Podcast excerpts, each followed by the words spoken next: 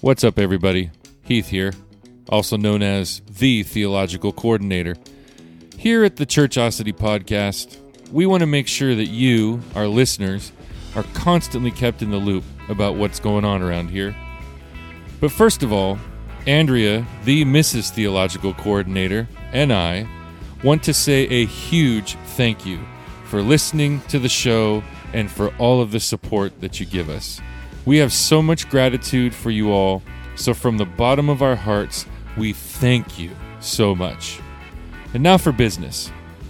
We want to let you know that we're taking a break for the next couple of weeks to have some quality family time here at the end of summer before the school year starts. As well, because we absolutely love bringing you quality content every week about the hard stuff and the tough stuff, we're excited to get back and continue our sensationalism series because, well, there's still a lot to talk about. But in the meantime, we've put together some postscripts episodes for you to hear. These are notes from my writings and journaling over the years. You know, the things that I like to think and pray about. So enjoy. But please continue to support the Churchosity podcast. So until next time, keep paying close attention to your conduct and your doctrine. And now, on to the show.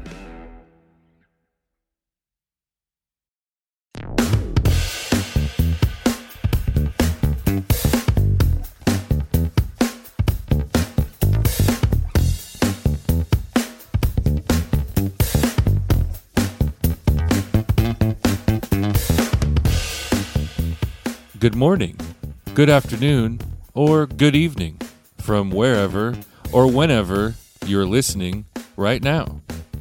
And welcome to this bonus episode of the Churchosity Podcast. I am your host, the Theological Coordinator, and these are the types of episodes that I like to call the postscripts because these are the things that I tend to think about when the record button is off and when things are generally quiet. So, thank you so much for listening. Why do bad things happen to good people? Why do the faithful saints of God experience pain and suffering? If God is so loving, then why does He allow evil to exist? These are just a few of the many questions that Christians and non Christians have been asking about God throughout all of history. Contained within the book of Job are both hints and direct answers to the questions which summarize how come an all powerful, all knowing, all present, and all loving God allows bad things to happen to good people. In the church culture of the 21st century, it would seem that Christians have become a little too comfortable, especially in the West, with their freedom to practice their religion. Inasmuch as there is freedom to worship Jesus Christ, the living God, alongside that freedom is the ever present reality that Christians do experience varying levels of pain, strain, and stress, even to the point of persecution and in some areas of the world, death. When studying the story contained within the book of Job, the reader is confronted with the makings of a very good conundrum of faith. On the one hand, God is the superior in power, knowledge, and love, and yet, on the other hand, He is also going to permit horrible and terrible things to occur in the life of Job, one of His most faithful subservient worshippers. These two seemingly opposing sides do not jive well with most Christians. It makes us uncomfortable. We want a spirituality that is light and breezy, one that is free and unencumbered. The sun is shining, God is on the throne, and all is well with the world. We don't want to worry about questions of theology and doctrine. We try to avoid issues that make us struggle that make us squirm. Our faith merely calls on us to love Jesus and get along with others, and everything else will just take care of itself. And most of the time, that is enough. But the story of Job and his entourage would seem, at least at the first few glances, to be one of unfairness. that God would not just allow bad things, some really bad things, to happen to his servant Job, even allowing Satan and his minions free and direct access to Job and the freedom to have his way with him, except taking his life. Well, they would definitely seem unfair on the part of our loving and gracious Creator.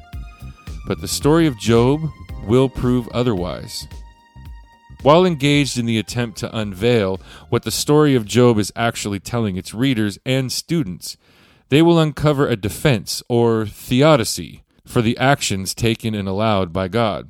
Theodicy attempts to justify suffering and evil in the world in relation to the existence of God, who is supposed to act as a loving caretaker. The ideas presented through the theodicy of Job are done as though God needs a defense for his actions regarding his servant Job. It is as though Job is sinless and innocent, and God is behaving in a manner equivalent to some tyrannical ruler enforcing his own will on a whim for sport of entertainment.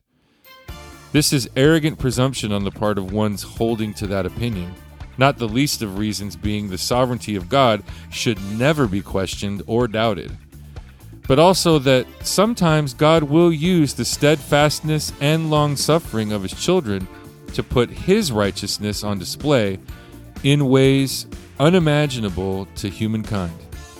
Like all of humanity and all of history, Job is not exempt from the testing of faith. While Job's faith is clear, its basis is far from certain. Is Job's hope for deliverance rooted in his unconquerable faith in God's character or in his own righteous innocence? The story speaks for itself on this matter. When approaching the narrative presented in the book of Job, the first issue to be tackled is the presentation of Satan and his minions in the presence of God. It is obvious by this bold declaration and approaching of the throne of God that this is an event occurring after evil came into existence in the universe. Did these events take place before or after the events of the Garden of Eden? The text does not specifically say. However, it is safe to infer that these events are post cursed, as the cast of characters involves Satan, humans capable of choosing to curse God and experience death, both of which did not exist prior to the fall, and a God given narrative of the creation of the entire universe. Obviously, Job is a man of impeccable character in an already evil and perverse world full of doubters and haters of God. His wife and closest friends bear testimony to that end. The mere presence of evil exists with Satan being aware of its reality and his very own pronouncement of Job being faithful because of God's favor towards him contrary to those whom would not be receiving the favor of the Lord. With the fall of man, the whole world became a place of pain, suffering, and catastrophe. In other words, the world has become a scene of brokenness and pain. It is possible that this scene in the heavenly throne room of God is happening in order that future followers of Christ would read of it and see how Satan, the accuser, still hurls abusive commentary about them before the throne of God and our mediator, Jesus the Messiah. How he defends and erases each and every charge, referring to Hebrews 9:15. Whatever the case may be, this scene is provocative, both because of the reality of Satan in the presence of Almighty God, and due to God not just appointing Job for personal persecution, but affording Satan the freedom, except for killing him, to have his way with him. This is the first and probably the greatest theodicy in the entire story. Unlike Adam, who chose his own course by electing to eat the forbidden fruit, Job has no say in what is about to happen to him. He is the unwitting target in a gambit not of his own choosing. Although the means to the end is different, the outcome of the temptation leaves Job in much the same situation as the primordial couple, only worse. The loss of his wealth and possessions and his affliction with horrible physical suffering leave him sitting among the ashes. God sovereignly chooses to allow Satan access to Job, who unknowingly, unwittingly, and for all intents and purposes undeservingly, is about to feel the full thrust, apart from death, of quite possibly the likes of what Jesus experienced in his persecution and torture. But we must be careful here, lest we fall to the temptation to feel sorry for Job and charge the Almighty with unfairness. Yes, it is true, Job was a faithful and true man of God, which is what he was ultimately known for. But we must, in defense of God, see here how not only the grace but also the allowance of pain and suffering of God is universally dispensed by Him on the just and the unjust. For it is here that Satan intervenes to cause undue suffering on Job on the pretext of testing the true nature of his moral character. This inevitably raises the question of retributive justice in general for all such innocent sufferers, in the sense that Job is an emblematic sufferer representative of every man. And so, the infliction of suffering upon Job begins. It is important to note here that the afflictions and the sufferings in this world, just as it was in the days of Job, are a direct result of the curse on the universe which the fall caused. The sin of one man, Adam, has resulted in the universal curse of imperfection, suffering, and death. Contained within the theodicy of Job is the argument of the mere existence of evil in a universe created and maintained by an all powerful God. There will be failed attempts in the story of Job to substantiate the argument that God lacks in power because of the existence of evil. In fact, nowhere does the book of Job suggest that God lacks power or goodness. Some people claim that a weak God is powerless to prevent human suffering. Job is assaulted from all sides, beginning in the heavenly realm with the accusations from Satan. Job becomes the receptor for all the evil Satan can muster for the purpose of what would eventually be a failure, disproving his loyalty to God in spite of his suffering. Job loses all of his possessions, his children, his health, and his honor, all of the tangible ways in which God has blessed him in this life. But these assaults from Satan did not end there for even his wife, whom Job loved and trusted most, would take up the devil's mantle of abuse and attack him as well. And as he was sitting there, his wife came to him. She loved him and knew that he was a good man. But after a while, enough is enough. She wanted his suffering to end, the suffering of his body, but even more the suffering of his soul. And so she came and asked the question that we all ask when bad news seems to never end How long? How much longer? Let's make it end curse God and die. It's right out of Job chapter 2, verse 9. While volumes could be spoken and written regarding the behavior, treatment, and assault of Job's wife, it's more important to note the breadth and depth of the onslaughts Satan has been granted the freedom to impose upon Job. It was not just enough for Job to suffer the losses of his possessions and wealth, his children and his honor, but now his very own wife and soon after his closest friends are all going to attack him. Questioning the very nature of God and his intentions, Job's very own integrity, which does not even make sense as it's already been clearly stated by God and his wife and friends that Job is the most faithful man. And yet, his very own integrity and his level of patience to allow God to do these things to him are going to be questioned. It would be very easy and also extremely justifiable on this side of eternity, with limited and finite human wisdom and logic, to label these actions allowed by God as unfair and unjust. Job does question God, and rightfully so. He especially does not understand why what seems to be the outcome and consequences of faithfully following God first resulted in continual blessing and preservation, but have now resulted in him being stripped of everything God had blessed him with. While these lines of questioning and doubting the Creator to essentially end up leading Job to repent and return to his fervent and unshakable faith in God, the reader might think this is bad to question God. However, to know Job's perseverance without his pain or his repentance without his repeated assault on God is not to know Job at all. In fact, the simplistic reading of Job can have devastating consequences. Elevating the Job of faith without giving attention to his difficult questions creates an unrealistic expectation for those in the midst of suffering. Suffering for the faith is just as necessary and almost promised to the follower of God as the suffering because of our faith we have in Him. All suffering in the faith and outside of the faith are all part of God's sovereign will and plan. But just exactly what is this plan of His that would include the suffering of a man who has made for himself a huge success of family, wealth, and honor, and acquiring all of these while under the direct influence, obedience, and faith in God? Surely this is not the norm, is it? It is easy in our cynical age to believe that the only ones who get ahead are those who lie and cheat and steal. But there are those who have made a fortune and kept their sense of self and their love of God. We usually don't hear of them, but they are out there.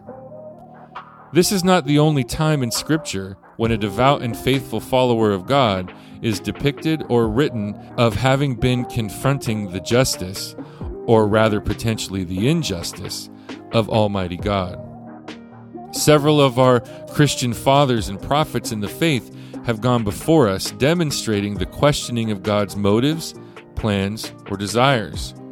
For instance, the book of Jonah can be seen as a fictive scenario that asks what happens when a prophet resists his mission to minister to sinners. Or in the case of Abraham, what would happen if a patriarch rebelled against God over the justice of God's impending judgment over Sodom and Gomorrah? The book of Job could also be seen as a fictive scenario that asks what happens when the most pious of innocent sufferers challenges the justice of God. In other words, can human virtue infringe upon divine attributes? In the end, after all of the sustained assaults, abuse, attacks, and questioning, God shows up in a mighty way. But he does not come to Job in the rescuing sense, no. Rather, God shows up as he most often tends to do when his followers have suffered and questioned the mind and motives of God. He puts his sovereignty, authority, and power on display. This is not to put Job in his place but rather to help him understand where his place is in God's universe, under his will. Job's wrestling with God can be viewed as the struggle of a believer. God is not punishing Job, but demonstrating the spiritual integrity of his servant. This does not mean that Job does not suffer inscrutable pain and loss. The climax of the narrative is Job's answer at the end. He did not say, There you have it, I understand, but only said, I repent. Hence, the conclusion is that to fear God leads to an abundant life. The overall message of Job, as defended in its theodicy, is that with God's wisdom and justice seen from the correct eternal perspective, the suffering is not the focus, but rather the reason for the suffering. On this side of eternity, we will not ever fully understand why the suffering must happen, especially to those whom God has saved, outside of the curse of sin on the universe. What comfort we should find then in finding how at the end of the story, Job reinstitutes his faith in God and reaffirms his hope in Him. The most important thing to remember is that even though he may seem a long way off, especially in the moments of suffering, God is always at work. God is working day and night, 24 7, to bring about good. We don't think about it when things are going well, when business is booming, and the children are all healthy and all is well in the world. But God is at work. This is how we can, with confidence, not only know, but also understand the theodicy of Job. How an all powerful, all knowing, all present, and all loving God can allow bad things to happen to good people. And that is all I have to say about that.